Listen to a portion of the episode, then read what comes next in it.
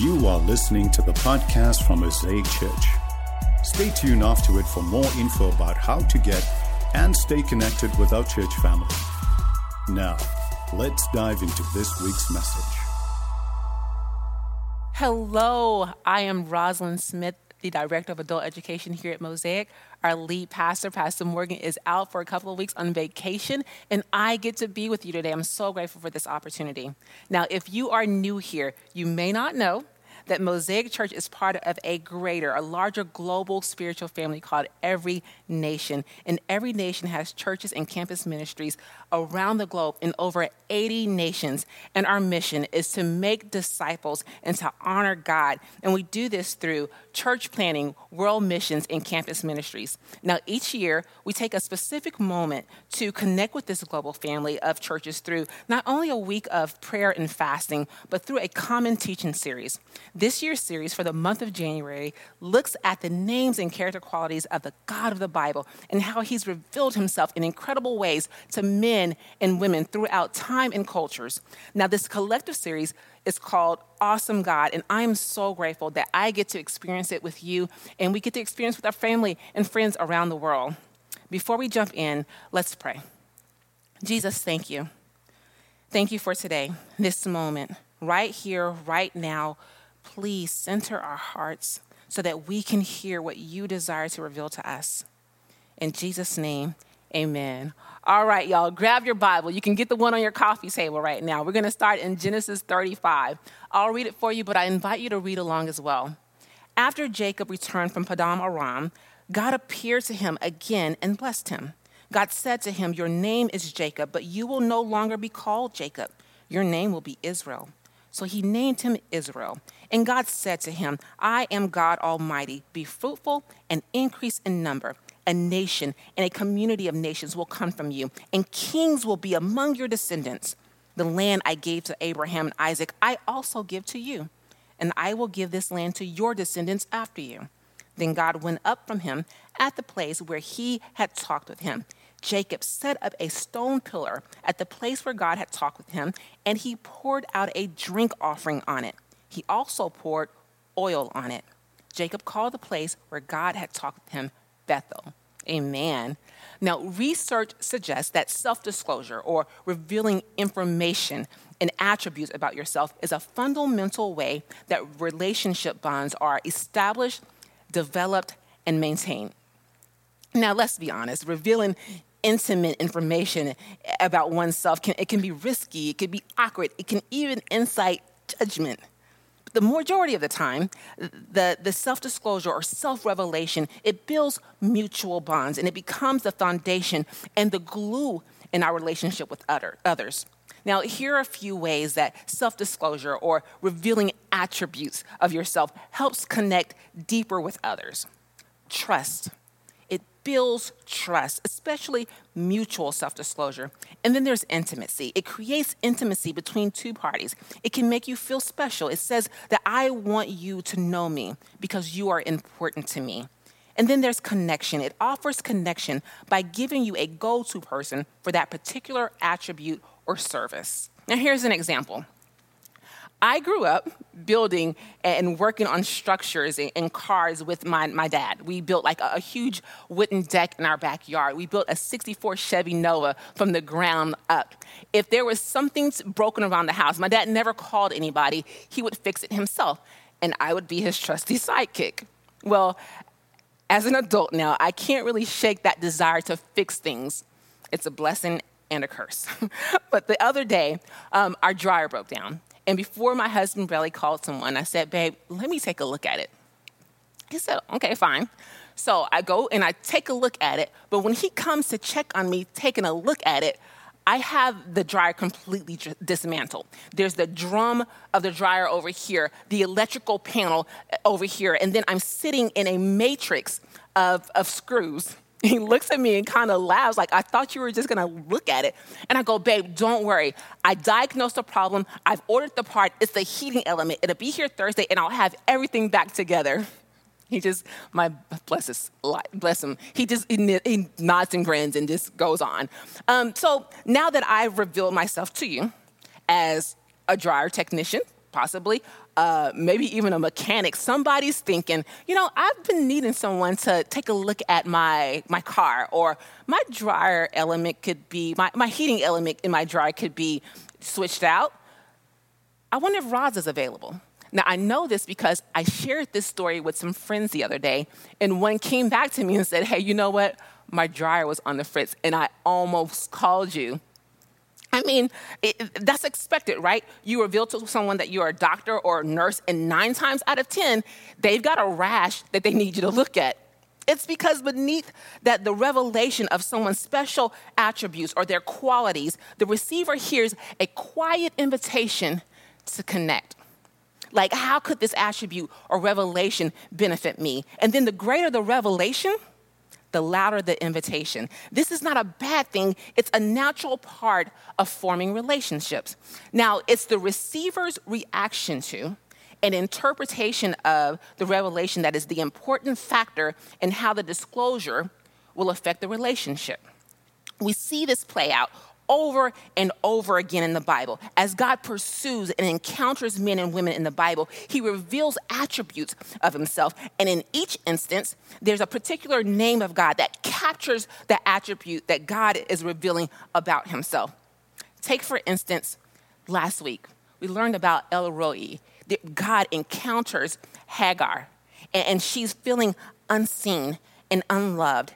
And God reveals to her that he is El Roi, the God who sees.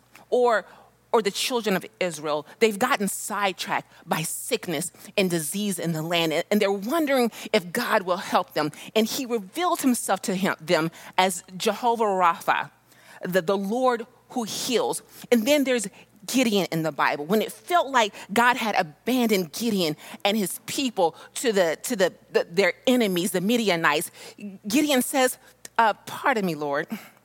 But it, it, if the Lord is with us, then why are all these bad things happening to us? And, and God has to tell Gideon, be strong, Gideon, don't fear. He, he reveals to Gideon that he is Jehovah Shalom, the Lord our peace. And then there was Jeremiah. He tells Jeremiah, I, I see Jeremiah, I see that the nation is in turmoil. I see that the people are divided. Jeremiah, you say the people have scattered like sheep. I, I see that, but don't fear, Jeremiah. Tell the people that a king is near, and he shall be called Jehovah Tsidkenu. God, God reveals to Jeremiah that he is the Lord our righteousness. And then here in Genesis 35, we meet Jacob.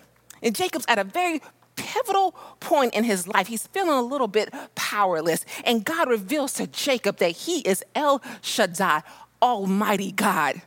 God, see, God originally made this, this revelation to Abraham, and then this is Jacob's grandfather, who he had to have passed it down to Isaac, Jacob's dad, because this is the name of God that Isaac uses when he blesses Jacob as Jacob is preparing to leave for Paddan Aram. This is the name of God that Isaac uses. So he says, May God Almighty, El Shaddai, bless you and make you fruitful and increase your numbers until you become a community of peoples.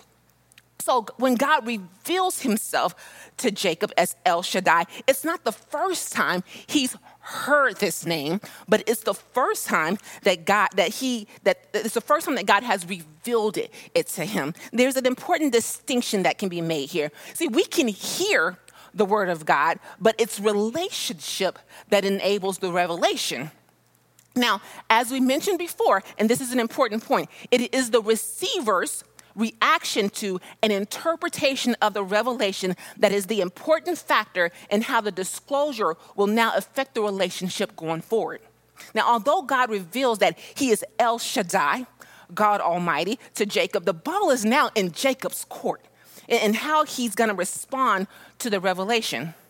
So, what is Jacob going to do with what God reveals to him? I'm glad you asked. We'll get there in two points. First, there are two key moments that in this portion of Genesis 35 that I believe can help us as God continues to reveal himself to us. Before God makes this revelation to Jacob, he redeems Jacob.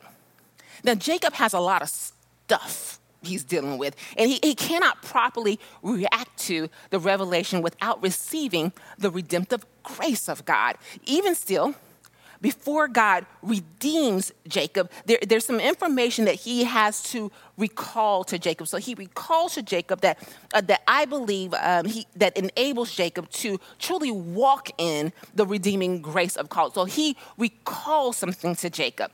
So other three, recall, redeem, reveals, we're going to begin with recalls. Now in Genesis 35, 10, God appears to Jacob and he says this he says, Your name is Jacob. Your name is Jacob. So now I, have decided to be transparent in 2021. I mean, that's just who I am today. I'm transparent.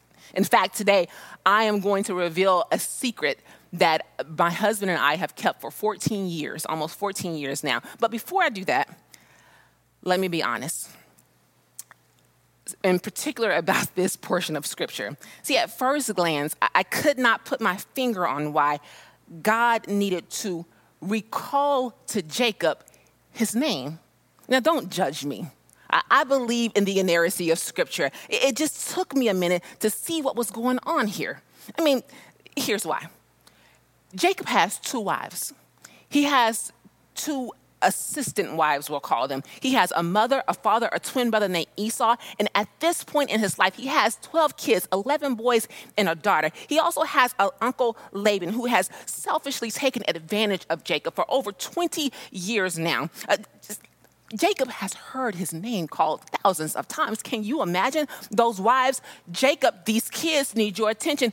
Jacob, the kids need some milk. Jacob, I need some attention. Jacob, you love Rachel more than you love me. And then there's Uncle Laban. Jacob, these cows need some attention. You, my point is, Jacob knows his name. So why does God see fit to recall to Jacob his name in this particular instance? And then as I pondered this thought, a story came to mind. And it's the secret that Brad and I have kept for nearly 14 years now. See, after getting married, Brad and I, we went on a honeymoon to Riviera Maya, Mexico, a beautiful resort in Mexico. And then during our stay there, we decided to take an excursion because we were young and we were having fun and we were going on this excursion. Well, the excursion was on four wheelers through a jungle like, very wooded region, um, lots of trees, foliage, and it's on a, a narrow path. Well, as we're speeding through this path, we're, we're honeymooning, so we're both on the same four wheeler, and I'm holding on, and we're laughing, and we're having fun. But on the opposite side of this path that we're on, this trail, comes an excursion of horses, people on horseback. And the horses got spooked by the four wheelers. And to avoid a head on collision with one of the horses, my husband maneuvered the, the four wheeler and it tossed both of us off. Now, I landed head first, face first, into the ground. The four wheeler fell on top of me. I, I landed into the hard ground. There's uh, actually poison ivy all around me. I landed just a few uh, inches from a, a barbed wire fence and a huge tree. When I came to, because he has to get the, the, the four wheeler off of me, and um, I came to to him saying, You've got to wake up. You've got to wake up. And I had on these shield glasses that were now all scratched up. They had been poked and, and pushed by the, the ground and the, the foliage and the tree branches on the ground. And they actually pushed into my skin, causing these very dark contusions that were black, black eyes. They looked very similar to huge black eyes. And we, we saw doctors, but I was fine. The rest of the honeymoon, we were in slow motion. I mean, we didn't even walk fast. This was scary. Um, and then we had, we spent the time like n- avoiding eye contact. We, we avoided people at all costs. And this for several reasons, because we were ashamed. It was, we were, I was finishing my, my doctorate degree in engineering, and he was going into his second year in the NFL. And we had put our lives and our careers on the line for a few moments of fun, temporary pleasure. And then on top of that, what would people say? What would they say? What would they assume happened to me? I'm walking around with this tall, handsome, muscular guy, and I, I have these two big black eyes. How would they perceive my new husband? And then Brad's career was a, a very public career. What rumors would people create about my husband and our relationship? So I began to carry shame, shame, and more shame. I, I would walk with my head down and, and slumped over. And even if it was conjured up, the shame was conjured up by my own insecurities, it existed and it was heavy. It felt like I was wearing shame on my face, but the shame was not just attach, attaching itself to my outward appearance, it was now attaching itself to my inward identity. The shame was affecting how I communicate and how I relate to people. That night, we had reservations at a hibachi restaurant. We love hibachi and we were determined to eat. And so we just formed a plan. We would take a path that avoided people. And at the table, we were just hoping that we reserved the table and we could be alone. And so when we got there, we actually weren't alone. There was one other couple sitting there. But we had a plan. We would just stare in each other's eyes because there wasn't enough makeup to cover these big black eyes. So we would just look at each other. And I would, I would look at my new husband and we would just talk about our future together. We kind of went over the day's events and how it was kind of scary. And we were glad each other was all right. But as we were talking and just kind of loving on each other, this guy, he keeps, keeps leaning over and trying to get into the conversation. He's trying to get Brad's attention. And, and at one point, he says, I know you. And Brad says, You don't know me, man. He goes, Yeah, I know you. Brad says, nah, man, you don't know me. And he kind of ignored the man. And the man finally yells out, trickster, New York Jets.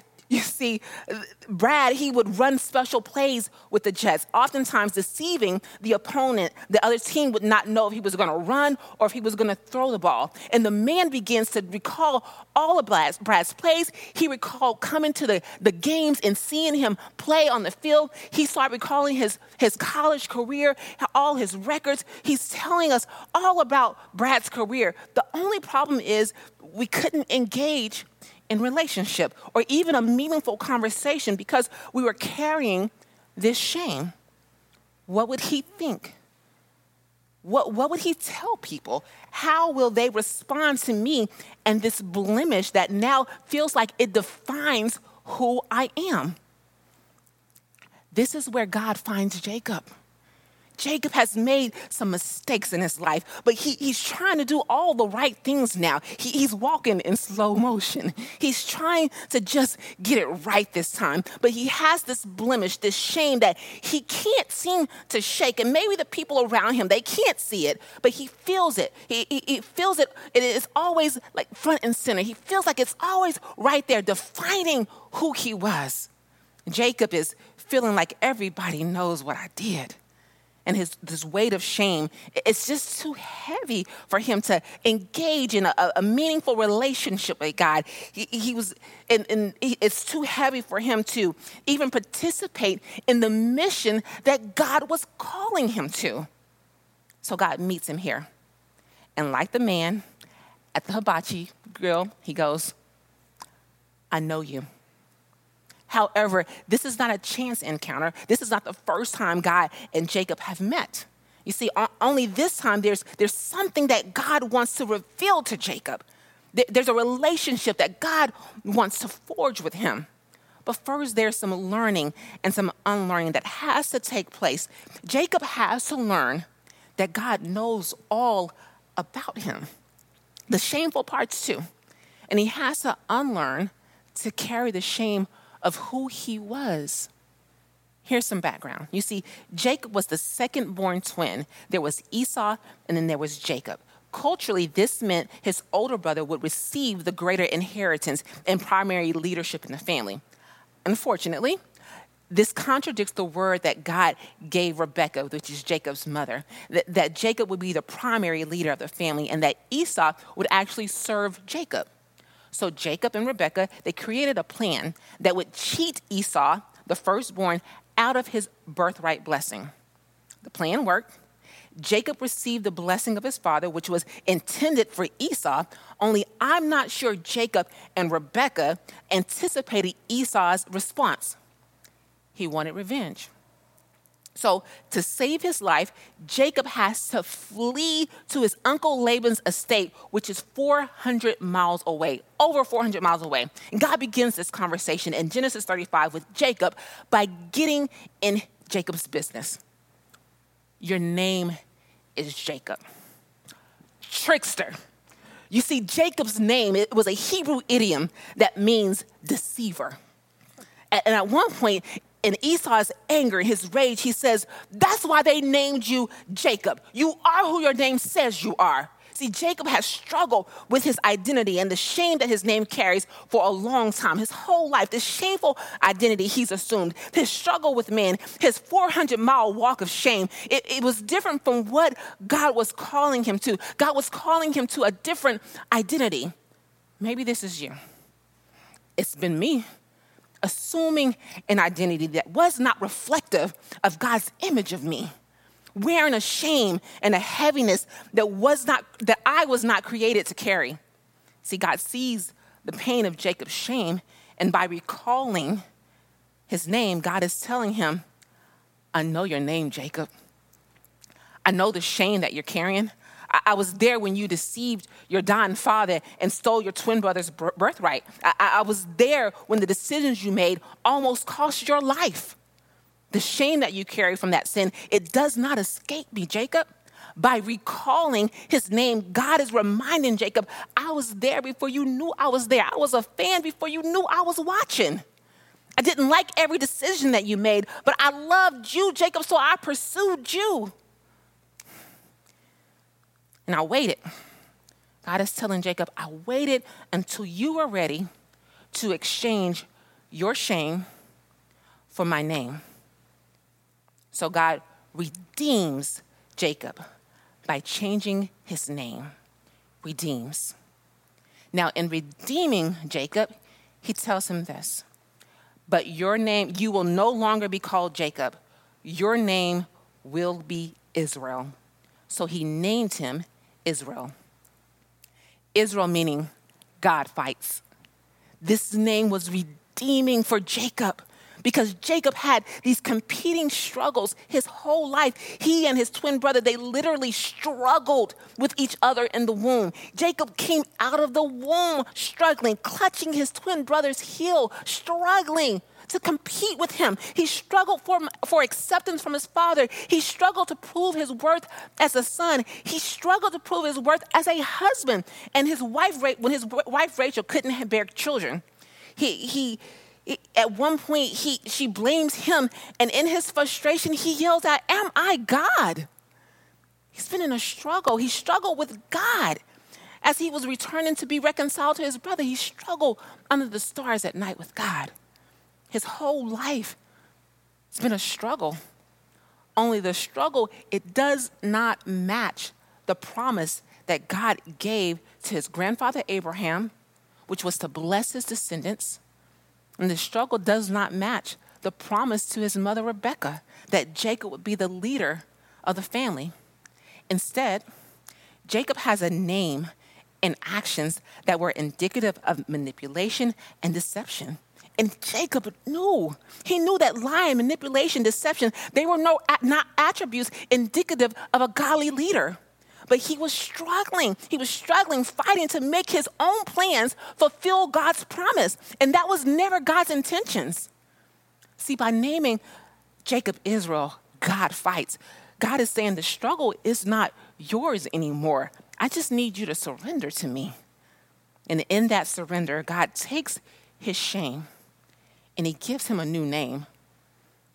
Your shame for my name, God is telling him. I liken this name change to baptism. You see, when we accept Jesus as our Savior, water baptism symbolizes our redemption, in, in which our guilt is washed away and we rise with newness of life. When we surrender our lives to Jesus, accepting the fact that He died on the cross to forgive us of our sins, our heavenly name is changed, and we now have access to new life and eternity with Jesus by way of the name of Jesus. And Paul in Romans 6, he explains it this way. He says, Don't you know that all of us who were baptized into Christ Jesus were baptized into his death. We were therefore buried with him through baptism into death, in order that, just as Christ was raised from the dead through the glory of the Father, we too may live a new life. Your shame for my name is what God is saying. The remaining renaming is a, a rebirth for Jacob. And just like baptism is a rebirth for us, the offer still stands. Like it stood for Jacob, it stands for you and I. Your shame for his name. Listen, God knows your name, how it's been misused and rejected. He never intended for that to be your identity. He knows who we were, what we did. He even knows our rationale for why we did it, and it still does not surprise or detour him. God loves us, and his love covers a multitude of sin. The story here is the storyteller here is, is uh, Moses in Genesis. He, he does not hesitate in telling us what's next. He says, God changes Jacob's name to Israel. Then he reveals an accessible attribute of himself to Israel. Finally, reveals. So he named him Israel. And God said to him, I am God Almighty. El Shaddai, God Almighty. He reveals to Israel that he is El Shaddai. Jacob or, or, Israel now, he's heard the name God Almighty before, but now relationship enables revelation. Have you ever had some news that you just couldn't hold any longer? This is where God is. God is like, I've, I've been wanting to reveal this to you, Jacob. I just needed to dismantle some shame and remind you of your identity in me. And now here's the breaking news it's me. The one you've wrestled with, Jacob, the one who keeps calling your name in the midnight hour. I know getting here has felt like a struggle, but I'm in the struggle with you, Jacob. Now, when Jacob receives his redemptive name and he understands the revealed attribute of God, he's in a space now to fulfill the mission that God has for his life. Here's that mission God tells him, Be fruitful and increase in number. A nation and a community of nations will come from you, and kings will be among your descendants. What did Jacob do with the knowledge of God's revelation? This is what he did. Jacob set up a stone pillar at the place where God had talked with him, and he poured out a drink offering on it. He also poured oil on it. He worshiped. He built an altar and he worshiped. The altar signified acceptance of his new identity, submission to God Almighty, and a commitment to, to the mission of God, the, a commitment to tell future, future generations of who God Almighty was. That was a, a big commission. Because of this revelation or, or self disclosure to Jacob, Jacob now understood that he and us with the future generations, we have now perpetual access to Almighty God. I believe there's, there's more that God wants to reveal to us individually and corporately, but it has to start with relationship. If you're listening and you've not accepted Jesus as your Lord and Savior, I want to ask you to take a moment to just ask Jesus into your life. Ask Him to forgive you for your sins and accept His new identity, that new identity that He wants to give to you. And then for those of you who are, who are in relation, you've accepted Jesus as your Savior, but you are looking for a, a more intimate relationship with Him. You, you want what He has to reveal to you. I want you to hear this. Just before God recalls, redeems, and reveals Himself to Jacob, God actually asked Jacob to take an intentional step of submission. This submission was in the form of worship. But this worship it would cost Jacob's household something. It would cost their idols. He says this to Jacob. So Jacob said, sorry, Jacob says this. So Jacob said to his household and to all who were with him, Get rid of the foreign gods you have with you, and purify yourselves and change your clothes. Essentially, Jacob is saying to his family, It's time to clean up. Get the idols out the house because God's got something to reveal to us. He said it to Jacob, and he's saying it to us. He wants to reveal more of himself to us. Jesus even uses an illustration so that we could more readily comprehend his desire for relationship with us. He says this Here I am. I stand at the door and knock. If anyone hears my voice and opens the door, I will come in and eat with that person, and they with me. The problem is when there's too much noise in the room, you can't hear a knock at the door. So this week, as a church, we're going to take some intentional steps to quiet the noise. Or as Jacob says, get the idols out. We're going to purify ourselves because God's got something that He wants to reveal to us. One way God enables us to, to get rid of our idols and to purify ourselves is through the discipline of fasting. Mosaic, along with our Every Nation Church family, will take part in a week of prayer, fasting, and consecration to begin this new year. Y'all, we're gonna take this time to clear out the idols the idols of food, the beverage idols, the news cycle idols, the media, the social media idols. We've got to purify our minds and our bodies, quiet the noise, because God's got something that He wants to reveal to us. I want to invite you to join in as we surrender to God this week in prayer, fasting, and consecration. Let's pray. Jesus, thank you. Thank you for taking our shame and extending to us a new name, the name that is higher than every other name, Jesus. Now, as you stand at the door and knock, God, help us to humble our hearts in prayer and fasting and consecration this week so that we can hear the knock and receive how you desire to reveal yourself to us in 2021. In Jesus' name I pray. Amen. Thanks for listening. For more info about how to get and stay connected to Mosaic Church, please visit us online at www.mosaicchurchaustin.com or download our app from your app store.